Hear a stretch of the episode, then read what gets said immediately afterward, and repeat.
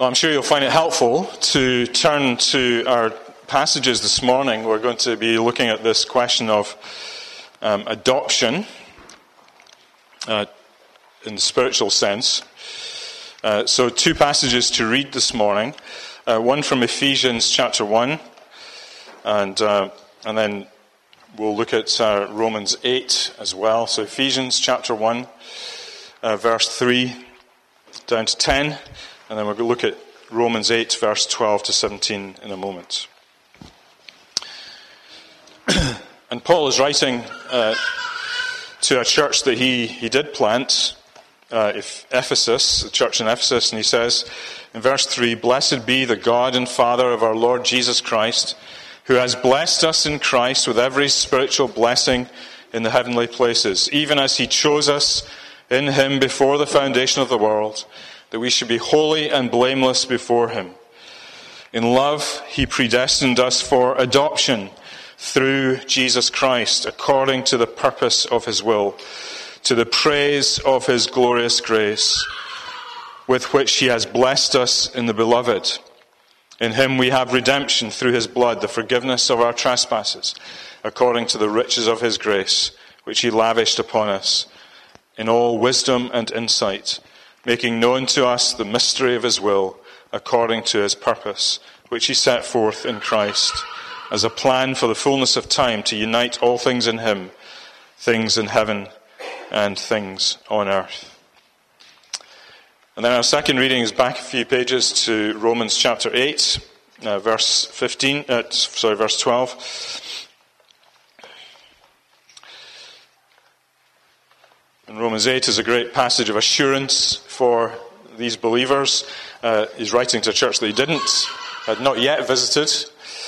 And uh, he says, So then, brothers, verse 12, we are debtors not to the flesh to live according to the flesh. For if you live according to the flesh, you'll die. But if by the spirits you put to death the deeds of the body, you will live. For all who are led by the Spirit of God are sons of God. For you did not receive the spirit of slavery to fall back into fear, but you have received the spirit of adoption as sons, by whom we cry, Abba, Father. The Spirit Himself bears witness with our spirit that we are children of God. And if children, then heirs, heirs of God and fellow heirs with Christ, provided we suffer with Him in order that we may also be glorified with him. Let's pray briefly. Father, we thank you for your word, and uh, we pray that now as we come to this uh, great topic of adoption, that you'd help us uh, to understand it and to rejoice in it. We pray in Jesus' name. Amen. So we're in a, a series of sermons on uh, becoming a Christian, what happens when somebody becomes a Christian, uh, and we've been thinking about what happens in a person uh, when they become a Christian. And uh, we're also thinking about what happens for the Christian. Uh, so, what are the benefits that come to the Christian? And uh, we, what we've seen so far is that every step of the way, um, God has taken the initiative in our salvation. So, everything we've considered so far is as a result of God's initiative. God has done all the things and uh, brought all the benefits uh, that are entailed in becoming a Christian. And uh, so far, we've looked at how God calls people, how He brings someone to life, how He grants faith and repentance. How, and last week we looked at uh, uh, these are all things that God has done uh, in the person. And last week we began to look at uh, one, of, one of the benefits that happens for the Christian in looking at justification, how we are made acceptable to God and treated as righteous by Him. And uh, we began to uh, uh begin to look at this group of three benefits that are outside of us, so justification.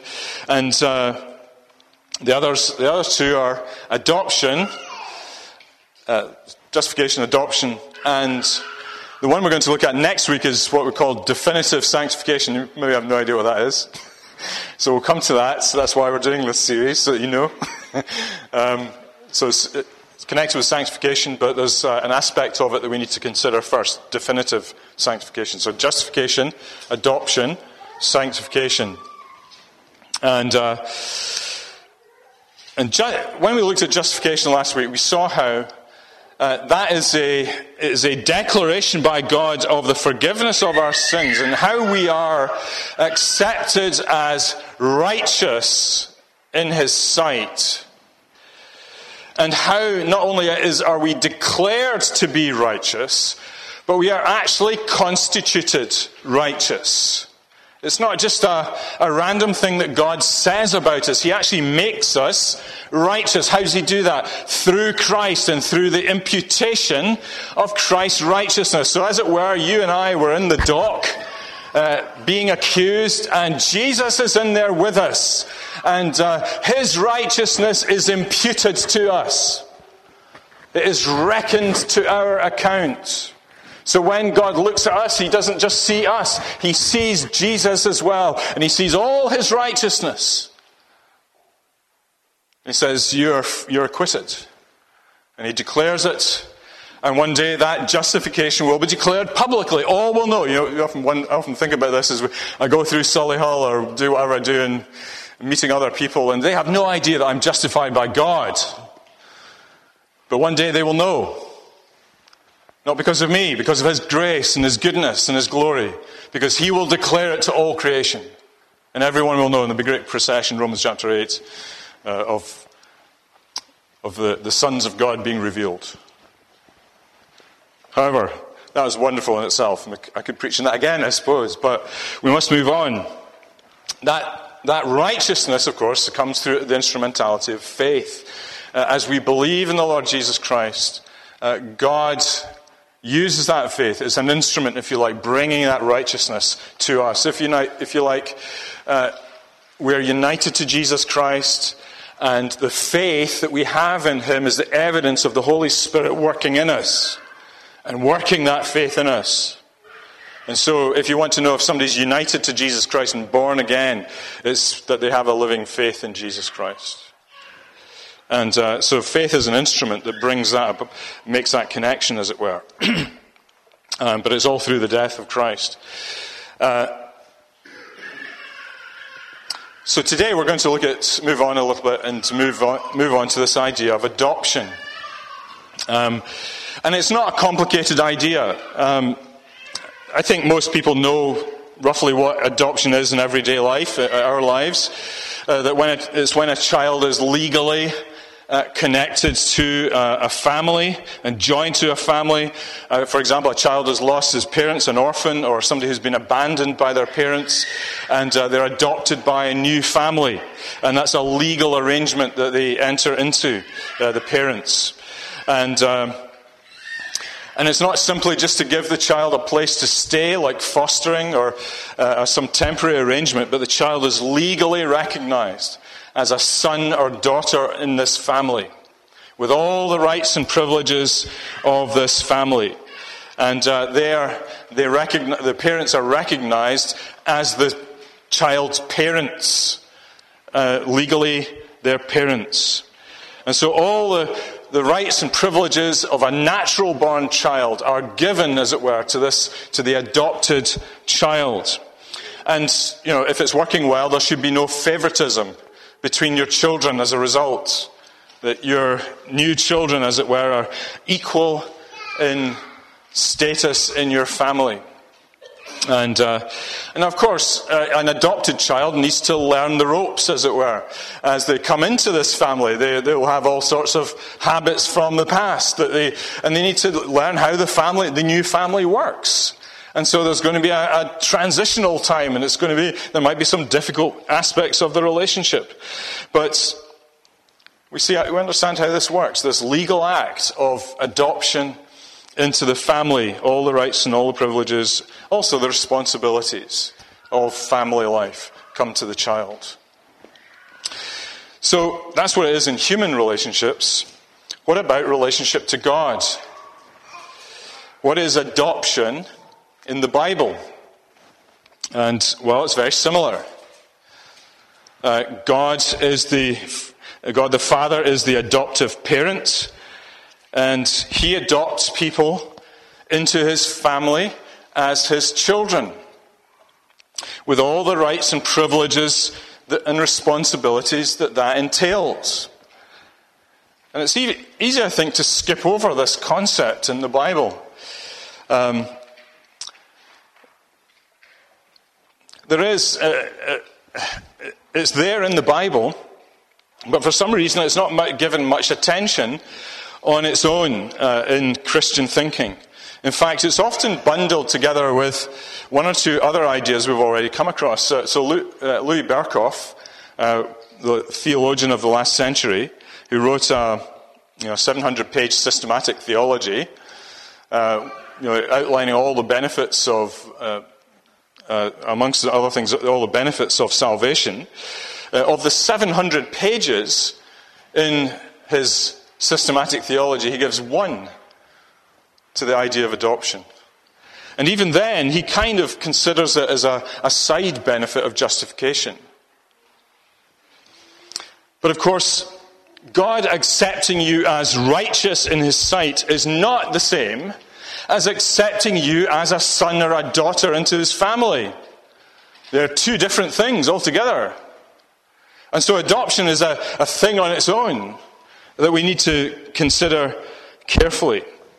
Sometimes adoption is assumed to be bundled into the fact that a new believer is born again. But to be born again is all about having a new life given by the Holy Spirit. On the other hand, to be adopted is to receive the rights and privileges of sonship or daughter in addition to this new life that you have. So when we read a, word like this, um, adoption, don't skip over it. It has meaning. Wonder, has a wonderful meaning for all of us who are Christians. So now I want to spell out the how and the why of adoption. And the passage that we read from Ephesians 1 is a well known passage. And you may know that all, you know, the passage we read is all one sentence in the Greek um, that's split into different sentences in English to try and make it um, digestible for us. But um, I simply want to dwell on this one in verse 5 of Ephesians chapter 1, where it says, He predestined us for adoption. Now, I'm going to range around on other verses as well, but that's our kind of starting point. That He predestined us for adoption. And three questions for the rest of our time this morning. Firstly, how does it happen? How, how are we adopted? Secondly, what good does adoption do for us? And thirdly, how does knowing that we are adopted help us today? Uh, so there's going to be a lot of subpoints, so you better get ready. So, first of all, how does it happen? Let me just mention three verses. Uh, Ephesians chapter 1, verse 5, first of all.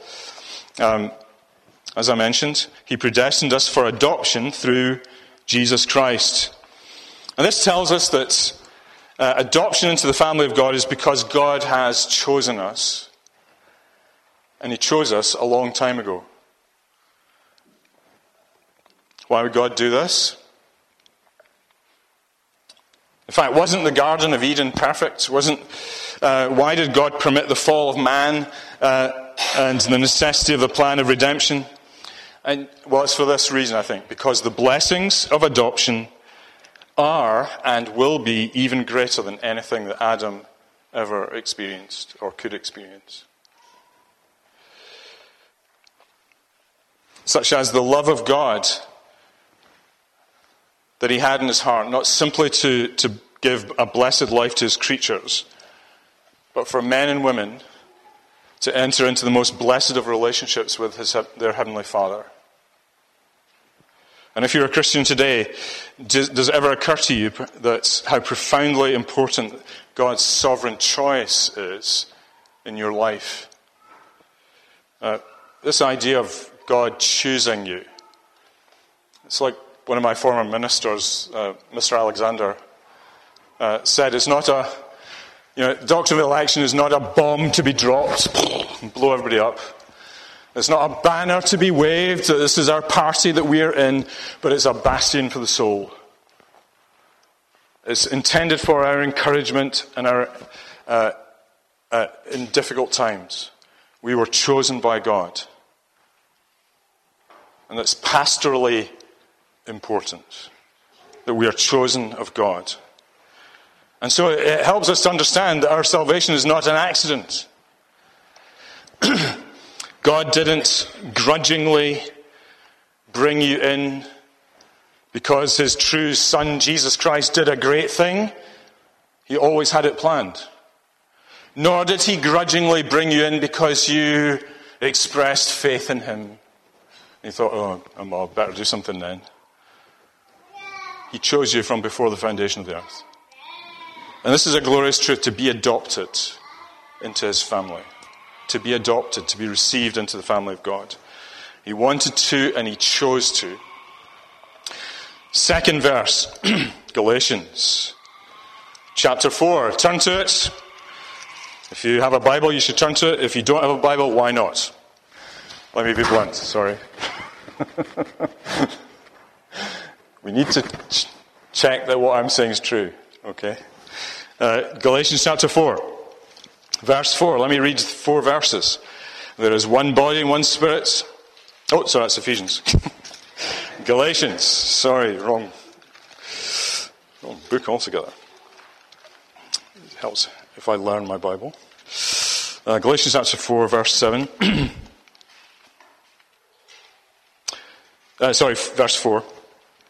Uh, but when the fullness of time had come, God sent forth his Son, Jesus Christ, born of woman, born under the law, to redeem those who were under the law, so that he might receive adoption as, we might receive adoption as sons. And because you are sons, God has sent the Spirit of his Son into your hearts, crying, Abba, Father. So you're no longer a slave, but a son. And if a son, then an heir through God. So that tells us something. It tells us a number of things. It tells us that before our adoption could be realized, so it's, set in eternity past, but it has to be realized. And before it could be realized, we had to be redeemed from another master, no longer slaves. and I think Paul may well have had, uh, some, something Paul may have well have well have had in mind the Roman legal process, but it's probably more likely to do with uh, the, the picture of redemption in Exodus. And so it's in Exodus chapter 4, verse 22, God calls Israel his son. And he is redeeming his son out of slavery into newness of life. And we can see how that Exodus then is a, is a kind of foreshadowing of many things, but it's foreshadowing of the adoption of his people through, through redemption, uh, because of redemption, he's able to then adopt his people to be his. And this is foreshadowing this eternal adoption of his people. And so Jesus Christ, the true Son of God, is sent forth from heaven to earth to become the means of redemption for his people uh, by taking upon himself human nature, suffering and dying for sins, rising from the dead in victory, so that we could be adopted. What a cost! Our adoption cost. But what a marvelous gift of love. And as a result of his electing purposes, God, the Father, the Son, and the Holy Spirit should plan and redeem an undeserving people from slavery. And not only that, but to adopt them into his family. Marvelous. What an amazing thing. Then the last, the third verse, uh, John's Gospel. Again, you might like to turn to it. John chapter 1, um, verses uh, 12 and 13. Um, John tells us but to all who did receive him, Jesus, who believed in his name, he gave the right to become children of God, who were born not of blood, nor of the will of the flesh, nor the will of man, but of God. So those who are who receive Jesus Christ, and this is how it's now so It comes into our own experience. Those who receive Jesus Christ gain the rights of the children of God. And notice that this right of becoming God's children in verse 12 is in addition to the nature that comes to us through being born of God. So, verse 13 deals with being born of God. Verse 12 deals with the rights and privileges that come with adoption into the family of God. And it comes through believing in the Lord Jesus Christ. So, in those three verses, uh, three passages, we have these three things God's election, Christ's work, my believing in Jesus Christ. All of these things are necessary to me being adopted into his family. And that's a great redemptive historical purpose. Election eternity past, Christ dying on the cross 2,000 years ago, believing today I'm adopted makes, means that I become adopted into his family. Well, let's move on now. What, what good does this do us? So let me now list seven ways, seven ways that, you, that adoption by God is a benefit for us. Seven ways. You ready? Number one. Firstly, you have God as your Father. That doesn't come automatically. Some may find you, you might find that unremarkable, but um, because you've made an assumption that God is maybe the Father of everyone. And maybe you read the Bible and you read the Lord's Prayer and it says, Our Father who art in heaven, hallowed be thy name, and so on. And you think, well, anybody can pray that, so is God everybody's Father? But actually, it's, it's not true. There is a sense in which we are God's offspring, in the sense that we are created by Him and we bear His image. But, and, and that's, that's clear in Acts 17.29. When Paul is uh, speaking to the Athenians, he says, you know, we're all God's offspring. But that's not what he means when he's, that's not what the Bible means when he's talking about us Christians having him as our father. Because for us to call him our father truly, we need to be adopted into his family. Some people might find the idea of God as father threatening. Maybe your idea of fatherhood is a wholly negative one because your earthly father has been a dreadful father, maybe an abusive father, or a complete failure as a father. But you need to know that God is a perfect father. And He will never let you down. All fatherhood, true fatherhood, derives from His fatherhood. That He is a perfect love. And He, he may be the Father you have never had if you would come to Him and receive Him as your Father. Second benefit you're given the spirit of adoption. So we read that in Acts, uh, so Romans 8, verse 15. Uh, you could go on and read in Ephesians chapter 1, verse 13, that He is a, a seal upon you. The Holy Spirit is a seal upon you. Um, it's a, the stamp of, author- of approval upon you. And Paul now, and Paul also says something amazing in Romans uh, 8:15 and uh, uh, Galatians chapter 4. He says, "This Spirit enables you to cry, Abba, Father."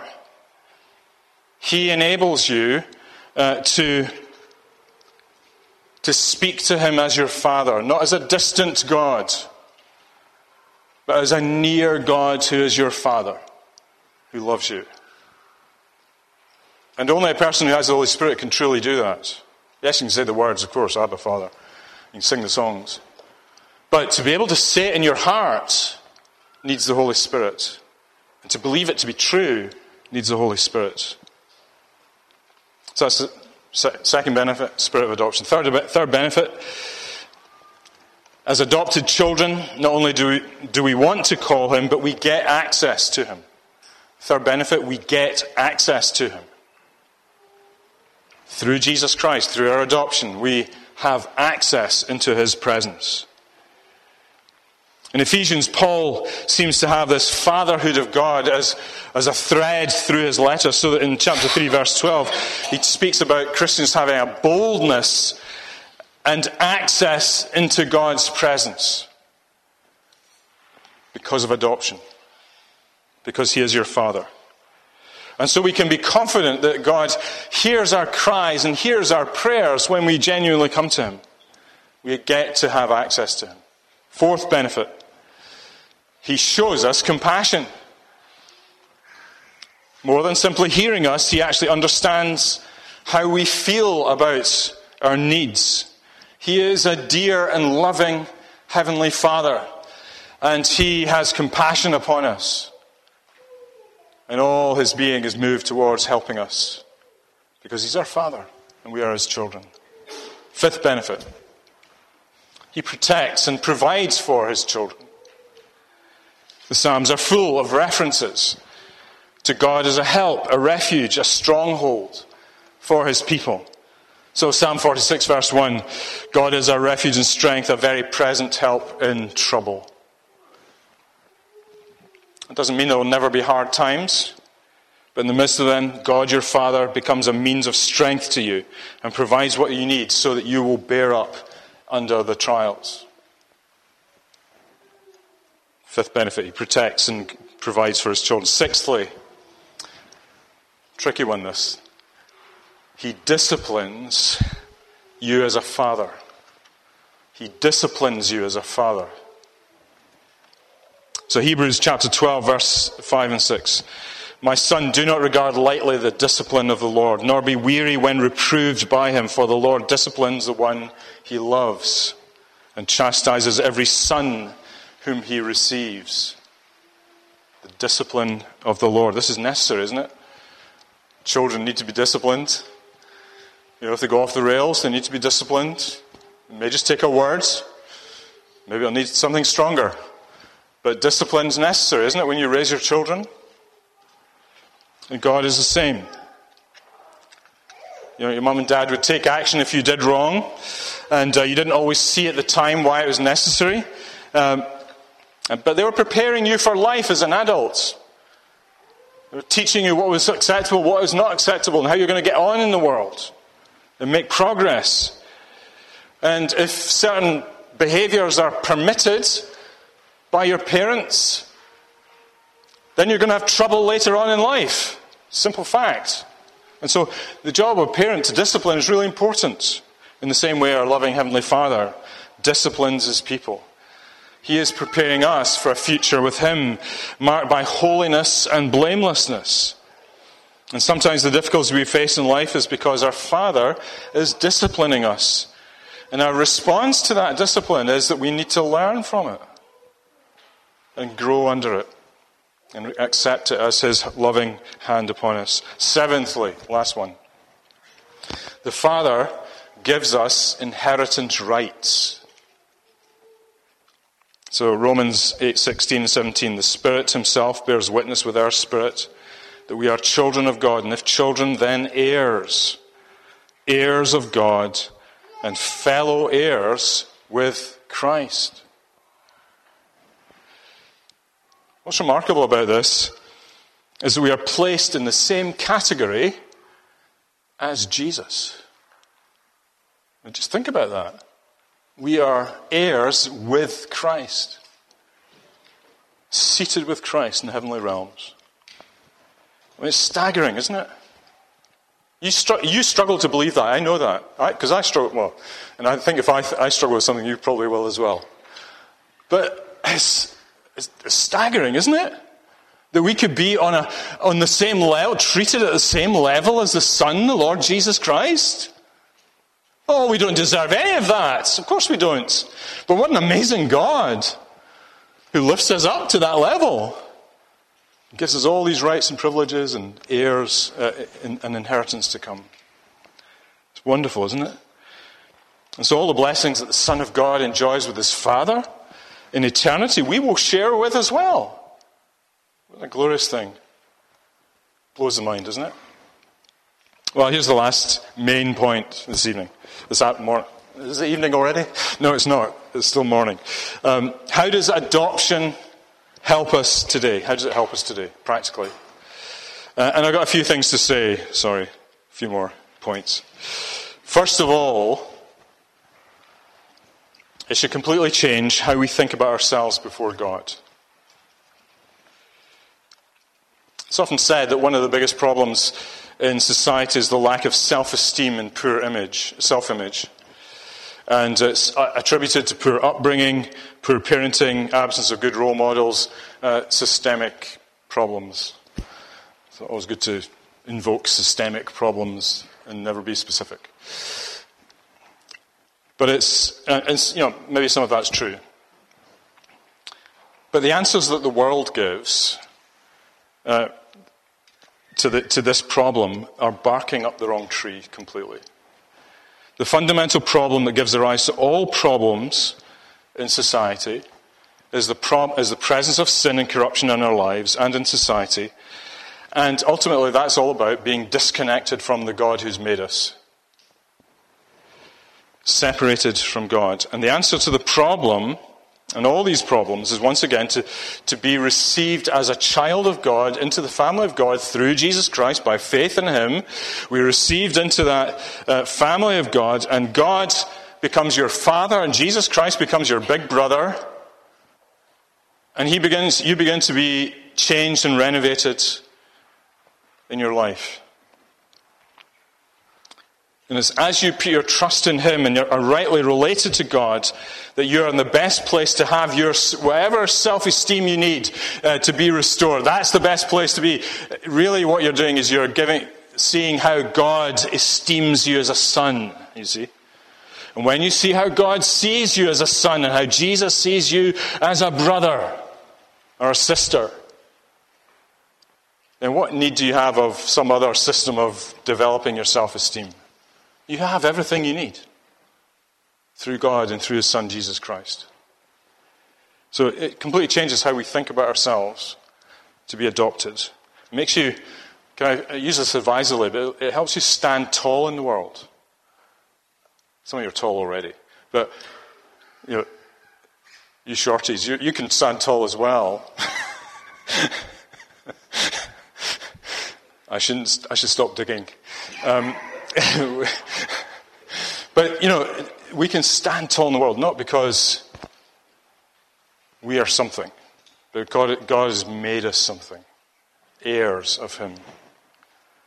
Joy that we have, the joy that we have because we belong to God helps us to stand tall with a joy. And we have a poise about us that belongs to sonship and daughtership. So, how we think about ourselves. Second thing, it affects how you treat other people in, in the church.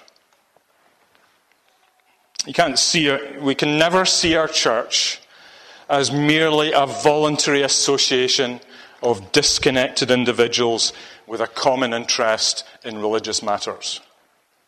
You know, that's how some people think of church. It's like a club that you can join but we are not a voluntary association of disconnected individuals with common interest, a common interest in religious matters. We are brothers and sisters in Christ who together share an inheritance with Christ. And notice that it's not good enough to love people generally. Most people say, Yes, I love everybody. And go around loving everybody, saying they love everybody, but they can't stand their neighbor next door you know. You need to actually love the particular people in the church.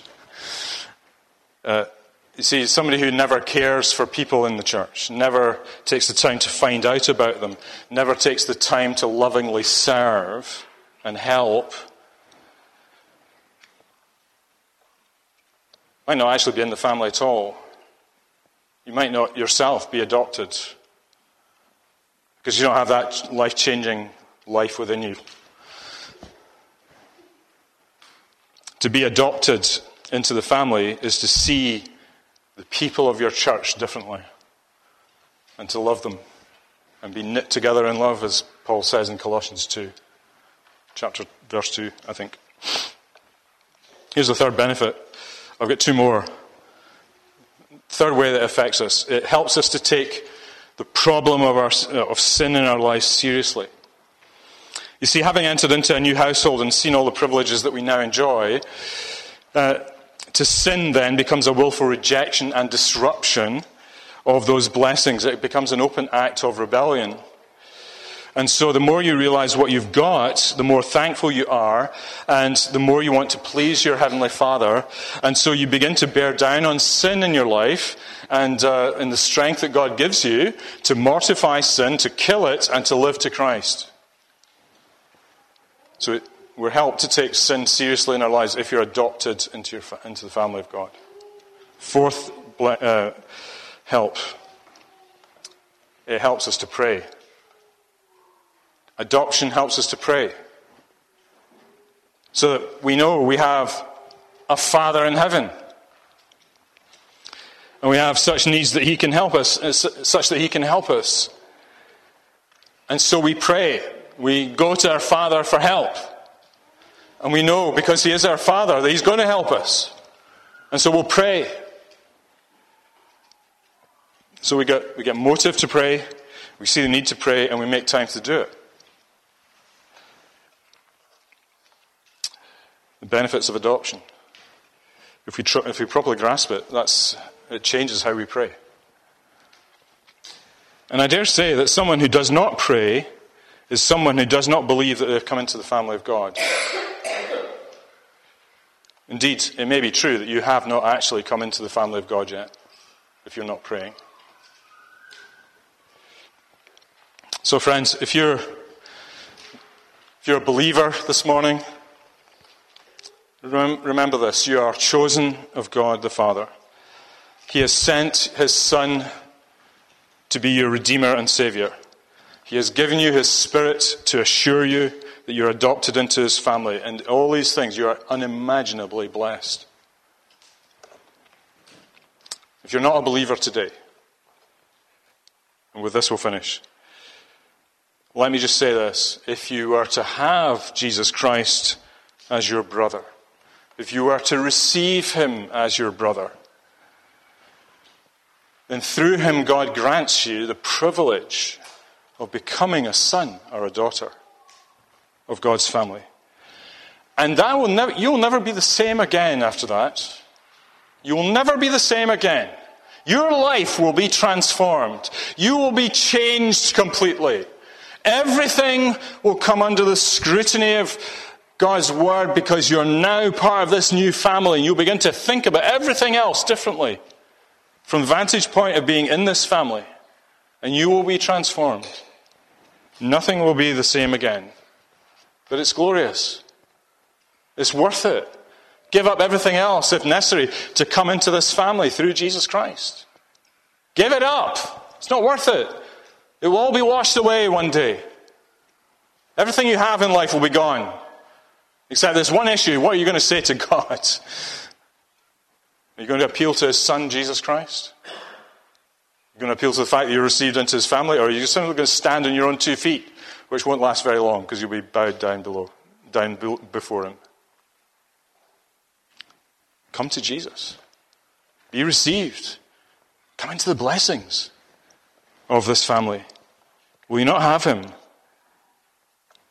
Friends, if you want to talk to me afterwards about this, then I'm, I'm always available. So please do. Don't be afraid. Let's pray together. Father, thank you for uh, this wonderful truth of the adoption uh, of people into your family. Thank you for this marvelous blessing. And it's uh, staggering that we could be raised to share the benefits that the Lord Jesus Christ does but we rejoice in it. We pray He'd help us to, to realize what we are in Christ. And for those of us who are not believers yet, we pray that you'd help us to see it and to re- receive Him and come to Him, that we might have these rights and privileges for all eternity. In Jesus' name we pray. Amen.